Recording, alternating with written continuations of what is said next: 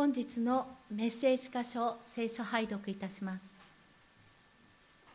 旧約聖書エゼキエル書37章1節から10節です。第3版では1424ページ。それ以前の版は1307ページあたりです。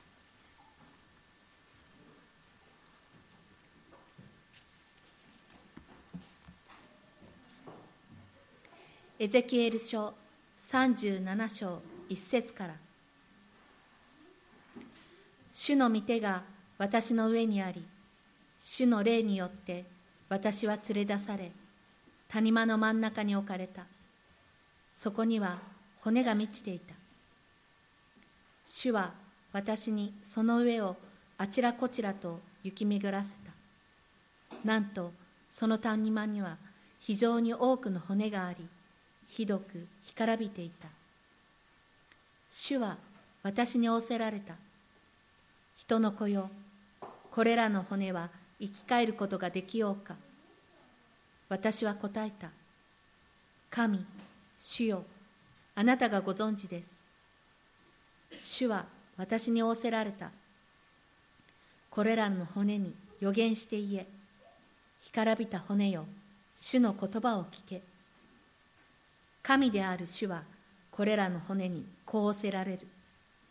見よ私がお前たちの中に息を吹き入れるまでお前たちは生き返る。私がお前たちに筋をつけ肉を生じさせ皮膚で覆いお前たちの中に息を与えお前たちが生き返る時お前たちは私が主であることを知ろう。私は命じられたように予言した。私が予言していると音がした。なんと大きな轟。きすると骨と骨とが互いにつながった。私が見ているとなんとその上に筋がつき肉が生じ皮膚がその上をすっかり覆った。しかしその中に息はなかった。その時主は仰せられた。息に予言せよ。人の子よ。予言してその息に言え。神である主はこうせられる。息を四方から吹いてこい。この殺された者たちに吹きつけて彼らを生き返らせよ。私が命じられた通りに予言すると息が彼らの中に入った。そして彼らは生き返り自分の足で立ち上がった。非常に多くの集団であった。エゼキエル書36章16節から37章まで公開メッセージです。神の御業に心を開く幸いと題して高橋先生が御言葉を取り次いでくださいます。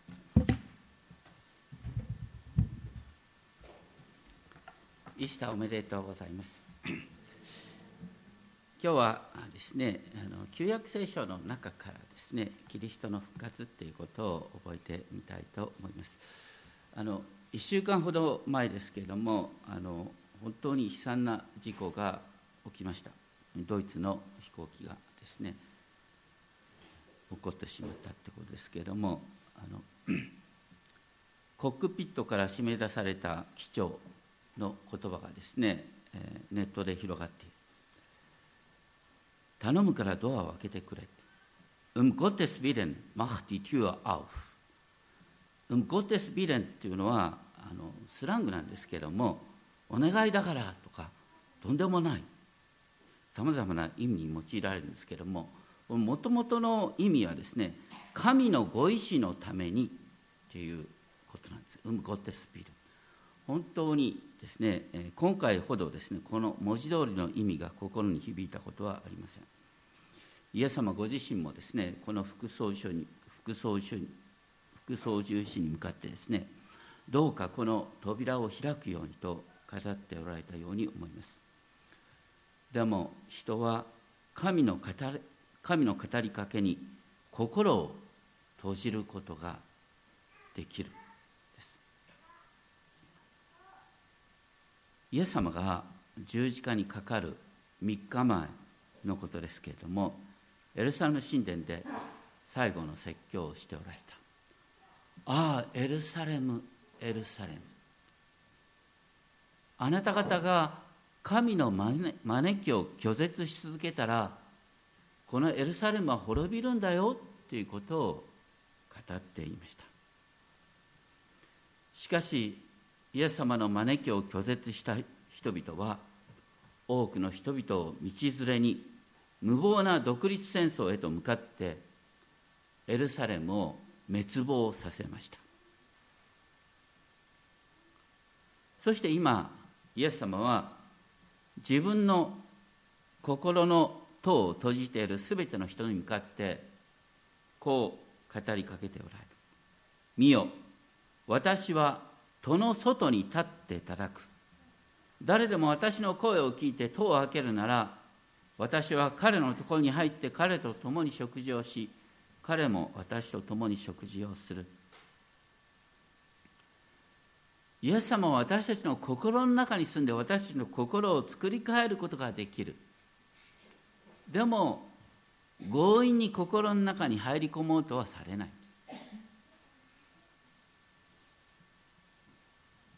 あの副操縦士はだいぶ心の闇を抱えていたということが報道されていますけれども心を開きさえしたらイエス様はどんな人の心をも変えることができるんだということなんです。私たち知らないうちにですねあの聖書を読んでいく中で神様はですね、信じる者を愛してくださる。まあ、それはその通りなんですね。でもそれ以上に聖書に書いてあるのは神様が不信仰なものに信仰を与えてくださるっていうことなんです、まあ、僕はどっちかというとあのまあこの前もですねライフラインにあのあのちょっと証しをしましたけどもね。あのそんなにこうなんか劇的な体験だとか挫折を味わってイエス様を信じたわけではないのであのなんとなくなんとなくと言っちゃなんですけどこれ全て精霊様の導きなんですけどもあの信仰に導かれ牧師になってるんですけどもあの そういう中で自分の信仰の生ぬるさっていうことを悩んだことがありました。でもエゼキエル書36章ずっとね聖書通読してくるとエゼキエル書36章に来る。そうすると26節にね私はあなた方に新しい心を与えあなた方のうちに新しい霊を授ける。あ心を新しくしてくださるのは神様の宮座なんだということに気づいて本当に感動しました。でもそう言ってもねなんか自分の中に新しい霊なんか授かってないような気になるってことがありました。でも読んでくると37章でね私たち私たちの骨が干からび望みは消え失せてとこう自分は何で変わらないんだろうと思っている時に干からびた骨に命を与える主がおられるんだということに気づきました。それにしても世界ってどうしてこう次から次と悪いことばかり起こるんだろうって考えてくると今度ねエゼキル書38章39章にはですねこの世の終わりにはサタンの断末魔のですねあがきがある。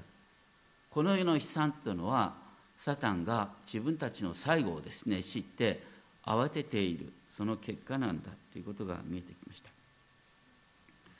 私の周りにはですねいつもいろんな期待外れのことが起こるんですけれどもでも聖書を読んでると本当に神の救いの歴史は今完成に向かっているんだっていうことが分かります。大切なのは私たち一人一人がその神様の救いのご計画の中に心を開いて神様によって心を変えていただくことなのかなって思います。このエゼキエル書っていうのはそういう文脈の中で書いてあるんです。エゼキエル書の36章の17節以降を見るとですね神様が今から2600年ほど前にねえらい古い話ですが今から2600年ほど前に神様はエルサレムを一度廃墟としたんですね。現代のイラク昔のバビロン帝国によってですねエルサレムを滅ぼした。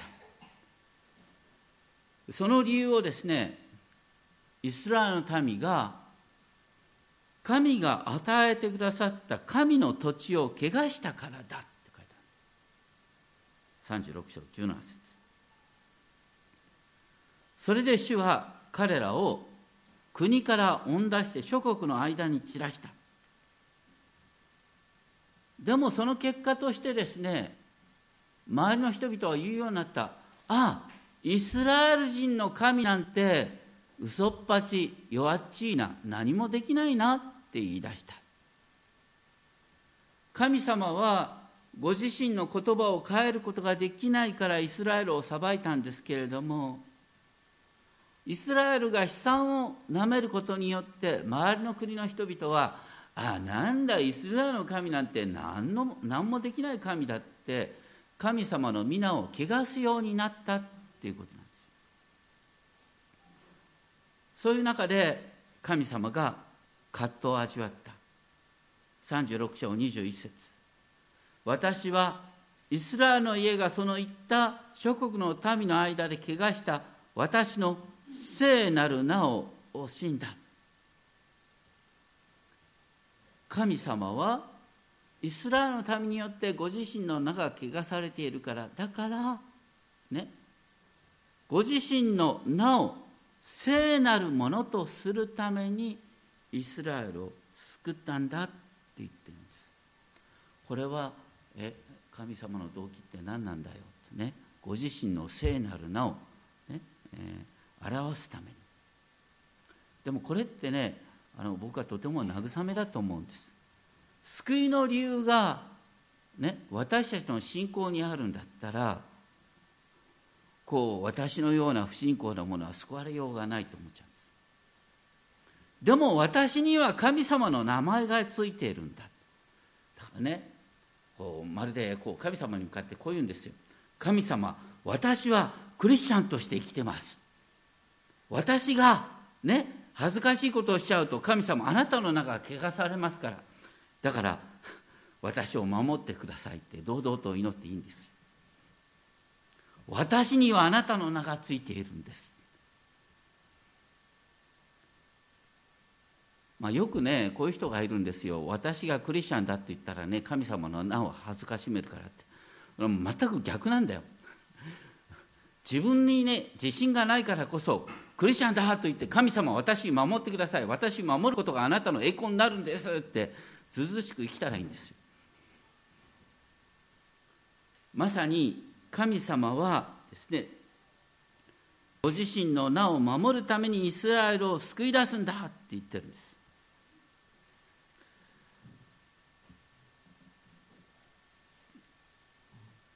私たちは、ね、自分の経験さえの報酬として神の憐れみを受けたんではないんです。私たちの信仰っていうのは不思議にね不経験なものを義と見てく認めてくださる方また不経験なもののために死んでくださったそのこんな不信仰な私を憐れんでくださったっていう神様に対する信仰なんです。神様がまず私たちを憐れんでくださった。だから私は生きているんだ。僕はあの進学校に入った時ですねあの進学進学に僕が進学校に入ったのは28年前か。もう30年近く前になりますけどねあの時代結構ね劇的な体験で入ってきた人が多かったんだよね。でいろいろとですね証を聞いてるうちにですねなんか証を聞くだけで僕は涙を流して本当に感動したんですけどもそれに比べてなんて私はこうねなんか 大した挫折も劇的体験もなしに入ってきて、えー、私のような不信仰なものが入ってきていいんだろうかなんて悩んだことがありました。でもその時に本当に思ったんですけどもそれでも私は何で入ってきたかっていうと神の御言葉が響いて神の御言葉が私を生かしてくださるっていうことを確かに体験したからなんです。外面的には何の劇的なこともないんだけどもでも神の御言葉が響いていたことは確かなんです。私たちそういうことを忘れてはいないだろうか。不思議にねなんか絶望してた時にふと神の御言葉が響いてきた。なんか不思議になんか教会で賛美歌を歌ってる中で不思議になんか神様が自分に触れてくださった。信仰はすべて受け身から始まるんです。神の御業はもうですねこんなやつどうしようもないなって思う人の中に働いてそしてそういう人を生かし直すっていうこととして現れるんだ。そして36章でですね言ってるのは神様ご自身がまずですねイスラエルの民を戻すにあたってもう一度ですね約束の地に戻すとまた約束の地をダメにしちゃうからその前にイスラエルを清めてから約束の地に戻すんだって言っている。それが36章25節。私は清い水をあなた方の上に振りかける。それによってあなた方を汚れから清めるんだ。そして36章の26節。これが感動的なんですけれども神様がこうおっしゃって私はあなた方に新しい心を与えあなた方のうちに新しい霊を授ける。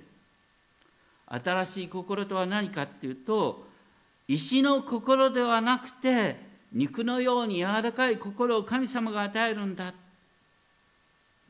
私の霊を与えるっていうのは神の霊によって私は神の御心を行うことができるようになるんだ。神様が私の心を変えてくださるんだ。神様はね神を信じる者を愛してくださるっていうのは聖書に一貫して書いてあることなんです。でもイスラエルの歴史は神を愛することに失敗した。神を愛することに失敗したイスラエルの民を神様は憐れんで愛することができる心を創造してくださる。それが神様の救いの御業なんです。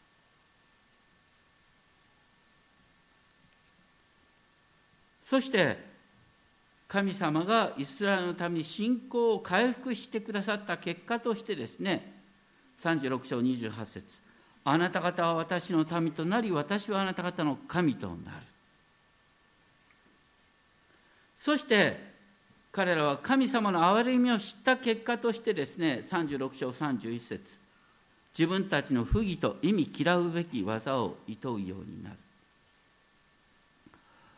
多くの人誤解してるんですけれどもですね私たちは悔い改めた結果として神によって許されるっていう以前に、ね、神の憐れみを受けた結果として自分の罪を悔いることができるようになるんです。神様の恵みを体験した結果としてああ私は罪人だっていうことに気づきが与えられるんです。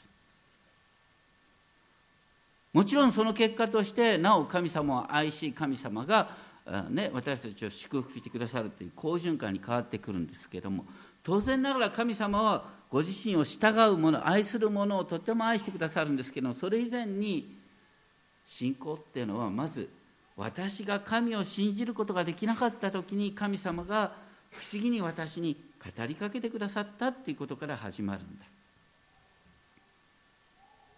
祝福を受けた結果として悔い改める。そういう流れが実は旧約聖書のこのエゼキエル書に書いてあるんです。そして最終的に神様はイスラエルの民にですねエデンの園のような祝福を回復してくださる。それが36章35節38節と書いてある。エデンの園のような祝福を与えるんだよ。でその上でエゼキエル書37章。干からびた骨。あの干からびた骨っていうのは本当に不思議ですね。神様がこの預言者エゼキエルをですね干からびた骨に満ちた谷間に連れてきた。もう全部の骨がカラッカラに乾いていてそして何の望みもないって思えると。主はエゼキエルに聞きます。37章3節。人の子よこれらの骨は生き返ることができようか。彼は主ヤーウェをあなたはご存知ですと答える。そして主は不思議にこれらの骨に予言して言え干からびた骨よ主の言葉を聞け。見よ私がお前たちの中に息を吹き入れるのでお前たちは生き返る。私がお前たちに筋をつけ肉を生じさせ皮膚で覆いお前たちの中に息を与えお前たちが生き返る時お前たちは私が主であることを知ろう。そして彼が予言しているとなんと音が来て大きな轟。すると、ね、そこにあった干からびた骨同士が骨と骨が互いにつながった。その上に筋がついて肉が生じて火がすっかりその上を覆った。干からびた骨がみんな人間の集団になってった。って言うんですよ。でもその時点ではまだその中に息はなかった。主は引き続きエゼキエルに向かってこうおっしゃった。37章9節。息に予言せよ。人の声を予言してその息に言え。主ヤーベはこうせられる。息を四方から吹いてこい。この殺された者たちに吹きつけて彼らを生き返らせよう。その通りに予言するとなんと彼ら生き返った。自分の足で立ち上がった。非常に多くの集団であった。これは何を指しているかというとこれらの骨はイスラエルの全家である。全ての家である。彼らはもう自分たちは夢も希望もないと言っている。私たちの骨は干からび望みや旧姓。私たちは断ち切られると絶望している。絶望しているものに命の息を吹っ込み生き返らせてくださる。それが主の技なんだ。これは象徴的に私たちの中にも起こる起こることです。本当に今から4年前に何というひどいことが起きたか。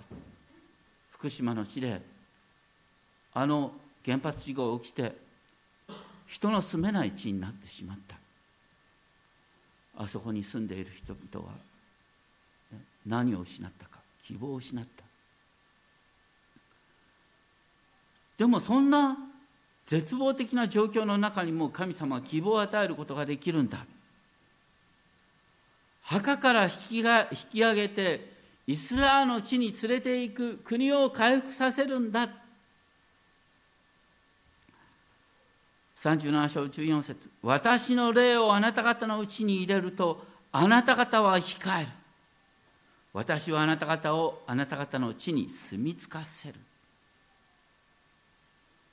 神様はどんな絶望的な状況をも変えることができるんだ。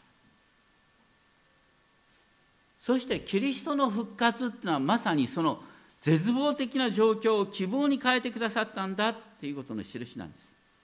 キリストの復活っていうのは私たちが終わりの日にみんな復活するっていうことの発歩なんです。さっき読みましたがコリント第一の手紙15章20節にこう書いてある。今やキリストは眠った者の発音として死者の中からよみがえったんだ。眠った者の発音としてよみがえった。私たち自身も眠った者の状態かもしれないけれども心を開いてイエス様の御業を受け入れる時にどんな人間も生き返ることができるんだ。有名な哲学者でキルケゴールっていう人が、ね、絶望は死に至る病である。死に至る病っていう本を書いてますけれども絶望っていうのは永遠に死を体験することである。絶望は罪である。しかしそれ以上に私たち気をつけなければいけないことがある。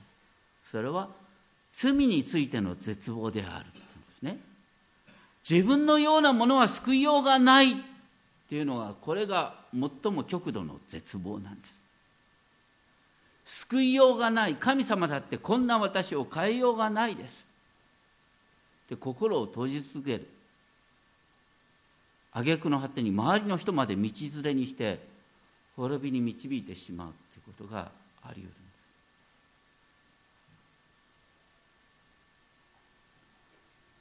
どうしていわゆる自殺が罪と言われるかっていうことは自殺っていうのは何かと神様どうせ何もできないんだよねっていうことなんです私が変えようがない私は変わりようがないっていうのは謙遜じゃなくて傲慢なんですよ。かたくななんです。神様どんな人間だって変えることができるんだ。あなたが心を開きさえすれば。っていうことなんです。まさにこの干からびた骨が生き返る。だからあなたも私も大丈夫なんだよ。っていうことなんです。そして私たちがクリスチャンとして生きるっていうことはね、まあ、よく言います。僕はクリスチャンになるっていう表現あんまり好きじゃないんだよね。聖書に書いてあるのは何かと私たちのうちに精霊様が生きるっていうことなんです。私たちの中には復活のキリストが生きているんです。キリストはあなた方のうちにおられる。だからあなたの体が罪のゆえに死んでいたとしても霊があなたの霊が義のゆえに生きている。あなたのうちにはイエスを死者の中からよみがらせた方の御霊が住んでいるんだ。だからキリストを死者のからよみがらせた方はあなた方のうちに住んでおられるその御霊によってあなた方の死ぬべき体を生かすことができるんだよ。死ぬべきか死に向かっている体を生かすことができる。それが今あなたの中に始まっている。永遠の命っていうのはこの嫌な命が永遠に続くうちになくて復活の命来たるべき新天新地の命が今ここから始まるっていうのが永遠の命なんです。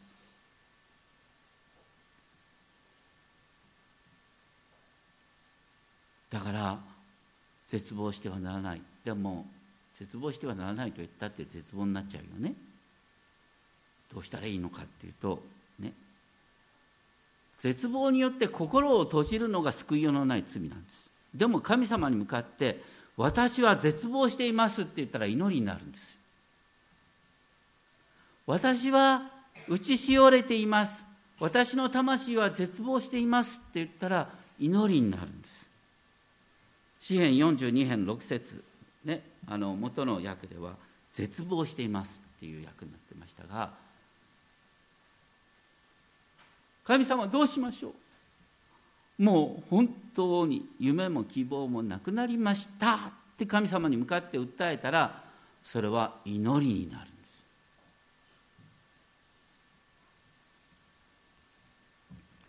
す。そして37章15節からエゼキエル書37章15節からのところですけれどもこれはですね今イスラエルの国はねこの時点で2つに分かれている。そしてイスラエルで内紛で潰れてしまった。それに対して神様は国を新しくしてくださるんだよ。37章21節22節。見よ私はイスラエル人をその言っていた諸国の民の間から連れ出し彼らを四方から集め彼らの地に連れて行く。私が彼らをその地イスラエルの山々で一つの国とする時一人の王が彼ら全体の王となる。新しい王が現れてイスラエルを回復してくださる。イエス様はユダヤ人の王として現れたんです。イエス様はそのメッセージの最初で神の国は近くなったと言ったんです。で多くの人が誤解してる神の国は近くなったってこうね神の国は近くなったっていう割には2000年間来てないじゃないかっていう。そうじゃない。イエス様が神の国は近づいたっていうのは神の国はあなたの目の前に来ているよって言ったんです。神の国は私だよって言ったんです。私が神の国なんだ。私を信じる者に神の国がすぐに実現するんだって言ったんだから神の国が実現しているっていうことの印として目の見えない人の目を開き足のない人の足を癒してくださったんです。神の国は2000年前のキリストの復活の時から始まっているんですそれはでもねまだ完成してないんです。神の国はすでに来てるっていうこととまだっていう両面があるとにかくイエス様はユダヤ人の王として十字架にかかったんです。その時実はイエス様はユダヤ人の使命をそこで全うしてくださった。イスラエルは何のために神の民とされたんでしょうか。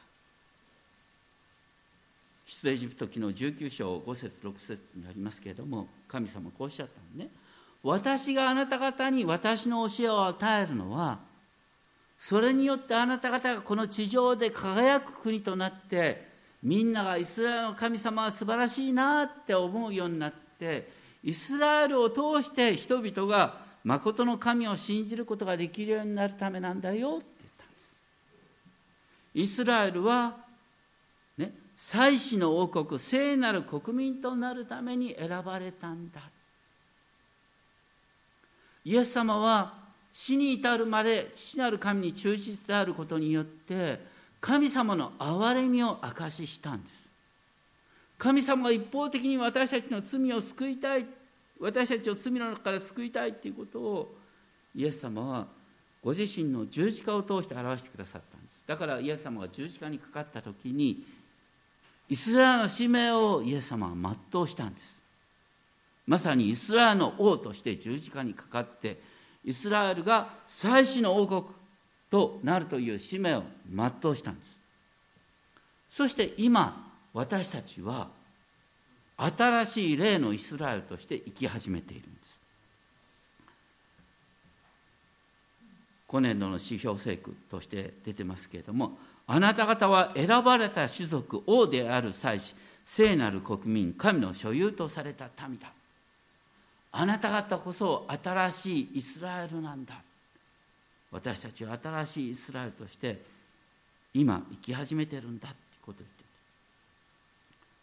でそうするとですね私たちが神の民となって神の国が始まったからえーとね、あの全てが順調にいくかというと面白いんですけれどもエゼキエル書37章でね国の回復について書いた後エゼキエル書38章39章には何が書いてあるかというとですねイスラエルの国が回復したと思った途端ですね周りの国々がイスラエルに攻めかかってきてですねあのとんでもないことになる。これはねこれ私たちの現実をも表している。私たちのところに神の国が始まったって思ったらサタンが慌て出して攻撃を仕掛けてくるんです。でもそれはサタンの断末魔のあがきなんだ。で最終的に37章38章に書いてあることはね、あ38章39章に書いてあることはもうダメだって思った時に不思議な形で神様の救いが実現する。だから世の終わりのさまざまな悲惨が起こるっていうことは最終的に神様は一瞬のうちにもうダメだって思ったところで世界を変えてくださるんだよっていうことのですね神様の最終的な勝利宣言のための束の間の悲劇だっていうことが書いてあるんですそして39章の25節を見ると今私はヤコブの繁栄を元通りにしイスラエルの前科を洗うこれは私の聖なる名の熱心による神は救うのは神ご自身の熱心によるんだ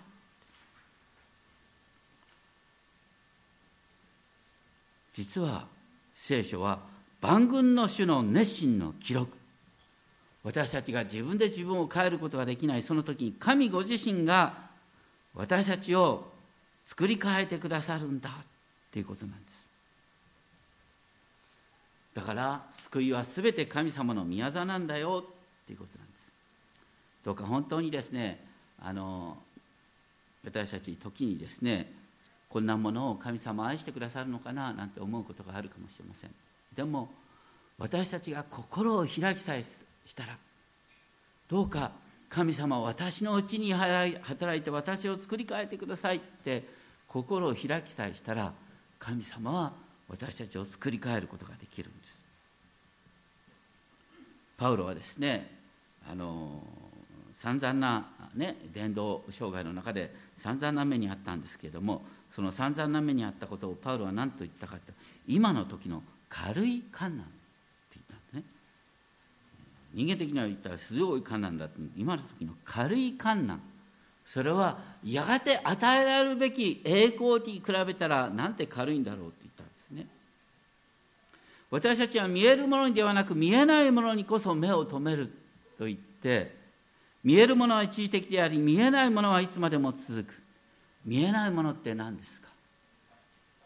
見えないものっていうのはあなた方のうちに生きるキリスト。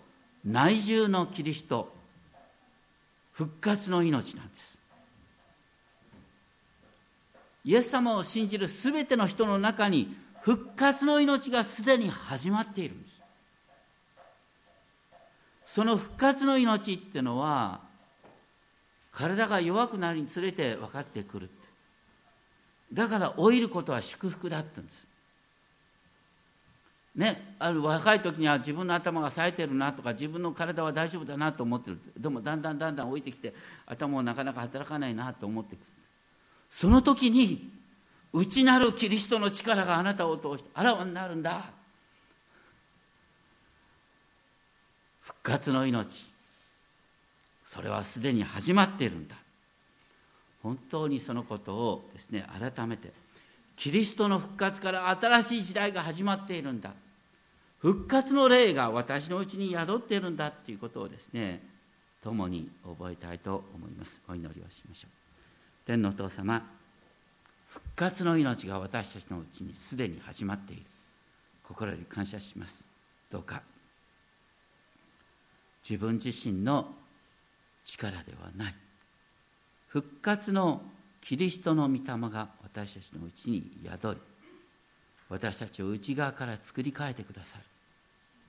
そのことの恵みに生きるものとさせてください。お一人お一人に希望豊かな希望をお与えください。尊き主イエス・キリストの皆によってお祈りします。では共にですねあの賛美をしたいんですがこれは多くの人にとって新しい曲だと思います。この手法のですね中に書いてあります。99と書いてありますけれどもこれはあのとてもね、えー、古いですねあの宗教改革時の曲です。昔の賛美歌昔の曲には何分の何拍子っていうのはないんですよね。だから変拍子ってやつですけれども本当に改めてですねイエス様の復活の力が始まっているんだっていうことを一度弾いていただいてその後みんなで1番から3番まで歌いたいと思います。